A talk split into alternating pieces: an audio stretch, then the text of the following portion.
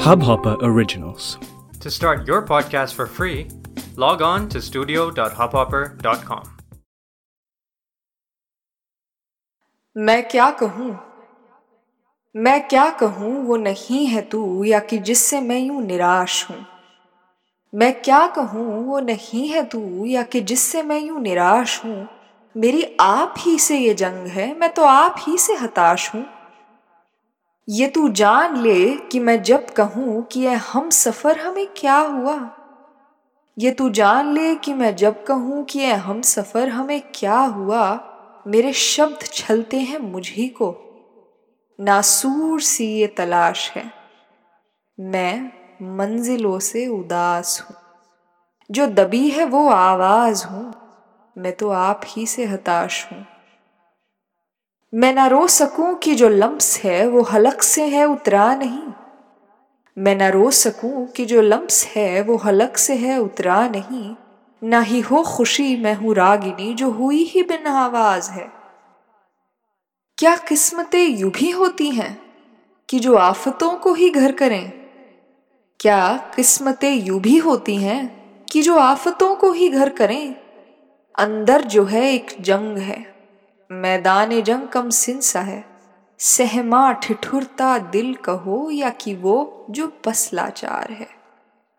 और जंग है दो जज्बों की। और जंग है दो जज्बों की। ये खला कहो, वो दुआ कहो। ये खला कहो, वो दुआ कहो, जो खला है वो है सर्द सी, जो दुआ है वो है पीटती, मेरे दिल को है यू घसीटती, मेरे यार तेरा प्यार है मुफलिस मगर आज़ाद है। मेरे यार तेरा प्यार है मुफलिस मगर आज़ाद है। मेरे प्यार पे तो निशान है, हमदर्दियाँ हैवान है। भीतर से जो कुतरा गया, मैं हमारा वो आकाश हूँ। मैं तो आप ही से हताश हूँ। मैं क्या कहूँ? कितना सहूँ? एक दर्द ने मेरे सुर्ख दिल पे जो जर्द छाप ये छोड़ी है।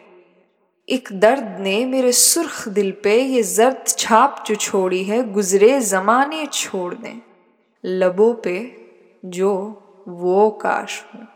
गुजरे जमाने छोड़ दें, लबों पे जो वो काश हूँ।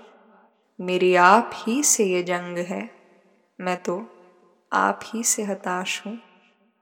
मैं क्या कहूँ, वो नहीं है तू, या कि जिससे मैं यूँ निराश हूँ? मेरी आप ही से ये जंग है। मैं तो आप ही से हताश हूँ। आप ही से हताश हताश खुशामदीद वेलकम स्वागत है आप सभी लोगों का जो मुझे सुन रहे हैं सुखन के इस एपिसोड में। मैं हूँ वृंदा हयात वैद ये एपिसोड स्पॉन्सर किया है स्ले कॉफ़ी ने। मैं क्या कहूँ? वो नहीं है तू। या कि जिससे मैं यूँ निराश हूँ। मेरी आप ही से ये जंग है, मैं तो आप ही से हताश हूँ। मैं ये सोचती हूँ कभी कभी कि क्यों मुझे अपनी कंपनी इतनी पसंद होने के बावजूद भी कभी कभी यूँ लगता है कि मैं खुद के लिए सफिशेंट नहीं हूँ। मैं खुद मुख्तार तो हूँ इंडिपेंडेंट तो हूँ लेकिन कोई खलिश ज़रूर रह गई है अंदर। आप जो सुन रहे हैं हो सकता है आपको भी ये फील होता हो और वो खलिश जो होती है ना वो आ, एक रोमांटिक रिलेशनशिप से या फिर एक इंसान के आपकी ज़िंदगी में आने से पूरी नहीं होती है। जो है वो खलिश मिटती नहीं है। किसी और इंसान के, आपकी ज़िंदगी में एक तरीके से इंट्रोड्यूस हो जाने से हाँ। बात एब्स्ट्रैक्ट है, लेकिन समझने वाला समझ जाएगा कि मैं किस ड्रेरी फीलिंग की बात कर रही हूँ। और जब वो खलिश आपको बहुत ज़्यादा महसूस होने लगती है ना तो उसकी जो एक फ्लेम है, एक चिंगारी जो है, वो दूसरे रिश्तों में भी आपको एक तरीके से दिखनी शुरू हो जाती है, क्योंकि आप खुद से इतने परेशान होते हैं उस वक्त कि वो परेशानी मुझे लगता है कि दूसरे रिलेशनशिप्स में, आपके हाव भाव से, आपके व्यवहार से एक तरीके से आपके बातचीत के तरीके से भी दिखने लग जाती है कि आप परेशान हैं। हाँ आपको ये नहीं पता कि आप किस चीज़ से परेशान हैं, लेकिन कोई तो ऐसी चीज़ है जो आपको अनईजी करती है। तो उस नॉट एट ईज का जो एक एहसास है उसकी वजह से मैंने ये नज़म लिखी थी। और इसमें आ, हो सकता है कि सुनने वाले को पढ़ने वाले को इसमें बहुत सारी ऐसी जगहें मिलें जहाँ पर वो कहे कि ये शायद आ, मेरे जहन में उस तरीके से उतर नहीं पा रही है, जो ख्याल है उसका समझ नहीं आ पा रहा है बट और मैंने भी इसी एक इमोशन के साथ और बिल्कुल भी क्लैरिटी न होते हुए ये नज़म लिखी थी हाँ। Why I am saying all of this in this episode is because मुझे किसी ने कुछ दिन पहले एक चीज़ बोली थी कि दुनिया की बहुत सारी ऐसी खूबसूरत चीज़ें हैं, लिखी गई हैं, बनाई गई हैं, तराशी गई हैं, जो हमें समझ नहीं आएँगी। These things will just not fit in to the box of our understanding और जब आपको वो ये पता चल जाए ना कि ये चीज़ मुझे खूबसूरत तो लग रही है यार, ये चीज़ मुझे पसंद तो आ रही है, लेकिन ये चीज़ मुझे समझ नहीं आ रही है। उस वक्त आप ये रियलाइज़ करेंगे कि वो चीज़ बहुत कीमती है despite the fact that you are not able to understand that thing that person that book that poem और जब कविता की बात की जाए तो शेर व शायरी हमें अक्सर नहीं समझ आती ना। उसका एक बहुत बड़ा एस्पेक्ट ऑफ़ कोर्स ये भी है कि हमारे पास उस तरीके का वक्त नहीं है। It requires time and we don't have that kind of time, frankly. Which is why it is something that we consume and devour when we are completely free of all the evils of our mind हाँ और तभी हमें गालिब पढ़ने पे मज़ा तो बड़ा आता है। हाय हाय हाय क्या लिखा है? समझ नहीं आता है। लेकिन हमें पता है कि जो चीज़ इंस्टेंटली समझ नहीं आती है, ये कोई टू मिनट नूडल्स तो है नहीं कि दो मिनट में पढ़ा और दो ही मिनट में समझ आ गया राइट तो उसे समझने में जीवन व्यतीत करना पड़ेगा, हालातों का सामना करना पड़ेगा, एहसास उसमें लगेंगे, तजुर्बे भी लगेंगे, और फिर जाकर वो चीज़ हमें समझ आएगी। तो ये कविता जो मैंने आपको सुनाई है, ये भी एक ऐसी ही कविता है। आप जब इसे मुसलसल पढ़ेंगे, सुनेंगे तो फिर इसके मुझे लगता है जो जिस इंटेंशन से मैंने ये लिखी थी, वो आपको शायद समझ आनी शुरू हो। और जंग तो है, खैर। उसको तो कोई डिनाई नहीं कर सकता। ना मैं कर सकती हूँ, ना आप कर सकते हैं कि जंग तो है। जंग बाहर के किसी इंसान से नहीं है। परेशानी बाहर के किसी इंसान से नहीं है। जंग खुद ही से है। मैं तो आप ही से हताश हूँ। और हताश होना बहुत ज़रूरी है। उसे रियलाइज़ करना बहुत ज़रूरी है।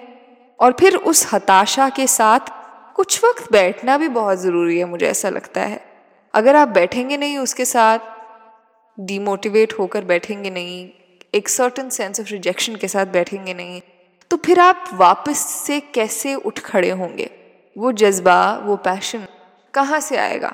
नहीं आएगा। इसलिए मैं मानती हूँ कि हताशा बहुत ज़्यादा ज़रूरी है। हताशा की बात हो रही है तो ऐसा तो हो नहीं सकता है। कि मेरी पसंदीदा कविता जो हताशा के इमोशन को इतनी खूबसूरती से डिफ़ाइन करती है, इतनी खूबसूरती से लिखा गया है उसके बारे में, उसकी इम्पोर्टेंस के बारे में तो वो मैं आपको ज़रूर सुनाती हूँ। तो कविता का जो नाम है, वो है, हताशा से एक व्यक्ति बैठ गया था। ये विनोद कुमार शुक्ल की लिखी हुई है कविता है। आप, मुझे लगता है कि आप में से बहुत सारे लोगों ने सुनी भी होगी, जिन्होंने नहीं सुनी this is a gem that needs to be listen to and जैसे ही आप ये सुनेंगे आप के घर कर जाएगी ये दिल में। हताशा से एक व्यक्ति बैठ गया था। व्यक्ति को मैं नहीं जानता था। हताशा को जानता था। मैंने हाथ बढ़ाया, इसलिए मैं उस व्यक्ति के पास गया था। मैंने हाथ बढ़ाया मेरा हाथ पकड़कर वह खड़ा हुआ। मुझे वह नहीं जानता था। मेरे हाथ बढ़ाने को जानता था। हम दोनों साथ चले।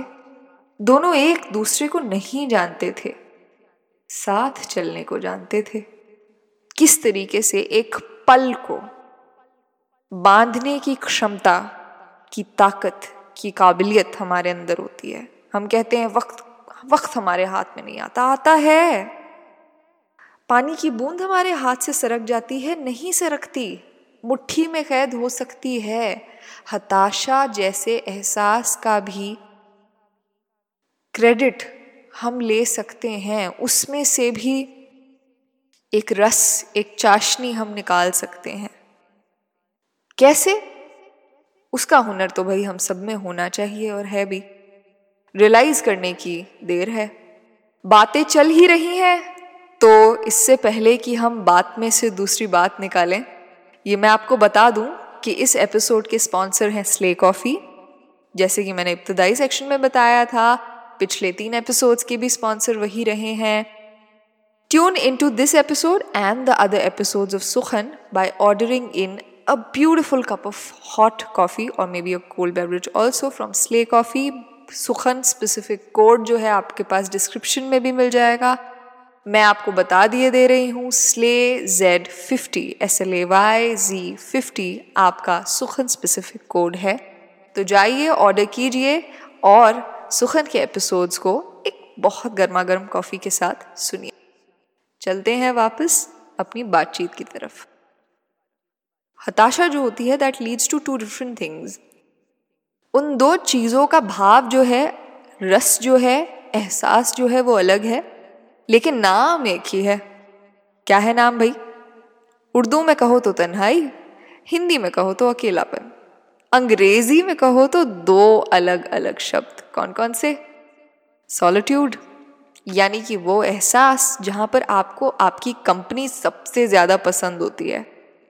दूसरा, लोनलीनेस। जहाँ पर आपको आपकी कंपनी, आपका साथ खलना शुरू हो जाता है और आपको किसी और शख्स की, किसी और चीज़ की, किसी और शय की ज़रूरत होती है अपनी उस खलिश को भरने के लिए। इन दोनों ही वर्ड्स के इमोशंस बहुत खूबसूरती से दो कलाम कहने वालों ने भी कहे हैं। सॉलिट्यूड का इमोशन किस तरीके से मजरू सुल्तानपुरी ने कहा है इस शेर में? मैं अकेला ही चला था जानबे मंजिल मगर। मैं अकेला ही चला था जानबे मंजिल मगर। लोग साथ आते गए कारवां बनता गया। लोग साथ आते गए कारवां बनता गया। दिस इज़ वे सुल्तानपुरी साहब defines the importance and the electricity that solitude.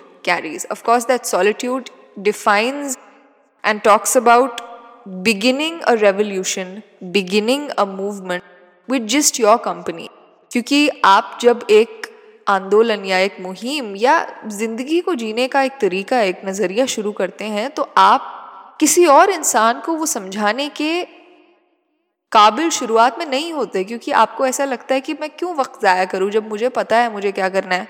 Then why should I waste that precious time on explaining to someone else हाँ जब आप अपनी ज़िंदगी अपने हिसाब से चलते जाते हैं तो ऐसा ज़रूर होता है कि एक कारवां, एक कुंबा, एक हजूम जो है, जो आपके साथ रिलेट करता है, जो आपके जैसी ज़िंदगी बसर करना चाहता है, वो आपके साथ आता जाता है। जैसे जैसे ज़िंदगी के सफ़र पर आप निकलते जाते हैं। तो मैं अकेला ही चला था जानब मंजिल, मगर लोग साथ आते गए, कारवा बनता गया। दूसरी ही तरफ़ लोनलीनेस खलिश को जहरा निगाह ने इस शेर में पिरोया है। अब इस घर की आबादी मेहमानों पर है। अब इस घर की आबादी मेहमानों पर है। कोई आ जाए तो वक्त गुजर जाता है। कोई आ जाए तो वक्त गुजर जाता है। एक घर जिसमें मैं रहती हूँ, जो मेरा है वो मेरे होने से आबाद नहीं है, क्योंकि मैं अकेली हूँ और मुझे आप, यानी कि खुद, पसंद नहीं है। इसलिए मैं मेहमानों की उपस्थिति को इस्तेमाल करती हूँ इस घर को आबाद करने के लिए, इस घर को शाद करने के लिए। And that is such an unfortunate thing इस शेर के ज़रिए ज़रा निगाह साहिबा एक बहुत ही बदकिस्मत मंज़र को डिफ़ाइन करती हैं, मंज़र के बारे में बात करती हैं। खुद का घर है, अपनी मेहनत से बनाया है, फिर भी खुद ही से आबाद नहीं है। मेहमानों की उपस्थिति पर निर्भर है, इसे आबाद करना। सच एन अनफॉर्चुनेट थिंग और यही सिर्फ़ घर की बात नहीं होती, ये जीवन की भी बात होती है। लोग क्यों शादी करते हैं? लोग क्यों शादी, विवाह, निकाह जैसे एक बंधन में बनते हैं इवेंचुअली तो बंधन ही है। और कोई भी बंधन जो होता है, वो आज़ाद तो कर नहीं सकता आपको। लेकिन उम्र का एक पड़ाव, एक मकाम ऐसा ज़रूर आता है, जहाँ पर इंसान को लगता है कि अब बस। अब शायद खुद से, खुद ही से आगे बढ़कर जो जहान बसा है, उसे भी देखना चाहिए। और फिर डिसाइड करना चाहिए कि वो मेरे लिए ठीक है या नहीं है है ना? तो आज़ादी पाबंदी, तन्हाई, अकेलेपन, खुद खुद के इस सिलसिले के बारे में आप ज़रूर सोचेंगे। मुझे उम्मीद है इस एपिसोड को सुनकर। मुझे ज़रूर लिखिएगा कि आप किस तरीके से इसे समझते हैं। खुद की कंपनी एंजॉय करते हैं या नहीं करते हैं? दूसरे इंसान की ज़रूरत महसूस करते हैं अपनी ज़िंदगी में या नहीं करते हैं? मेल आईडी नीचे दी हुई है एज़ यूजल कहीं भी इंस्टाग्राम फेसबुक यूट्यूब कहीं से भी मुझ तक पहुँचा जा सकता है। सब कुछ आपको डिस्क्रिप्शन में मिल जाएगा। आपका सुखन स्पेसिफिक कोड भी आपको डिस्क्रिप्शन में मिल जाएगा, जो कि स्ले कॉफ़ी द्वारा मुझे दिया गया है। ये था आज का एपिसोड ये एपिसोड एडिट किया है लिखारी जी ने, जिनके क्रीडेंशियल्स आपको नीचे मिल जाएँगे। आप मुझसे मिल सकते हैं इंस्टाग्राम पर, और मैं आपसे मिलूँगी बहुत जल्द। तब तक खुद, खुदी को समझते रहें, और सुखन, ज़िंदा रहे। ज़िंदा रहे। इस हब हॉपर ओरिजिनल को सुनने के लिए आपका शुक्रिया। अगर आप भी अपना पॉडकास्ट लॉन्च करना चाहते हैं तो हब हॉपर स्टूडियो वेबसाइट पे रजिस्टर करें और एक मिनट के अंदर अंदर अपना खुद का पॉडकास्ट लॉन्च करें। यही नहीं स्टूडियो देता है आपको पूरी आज़ादी कहीं भी, कभी भी अपना पॉडकास्ट लॉन्च करने की सिर्फ़ तीन आसान स्टेप्स में। तो साथ में अपना पॉडकास्ट शुरू करने के लिए तैयार। Just hop on Hubhopper simply content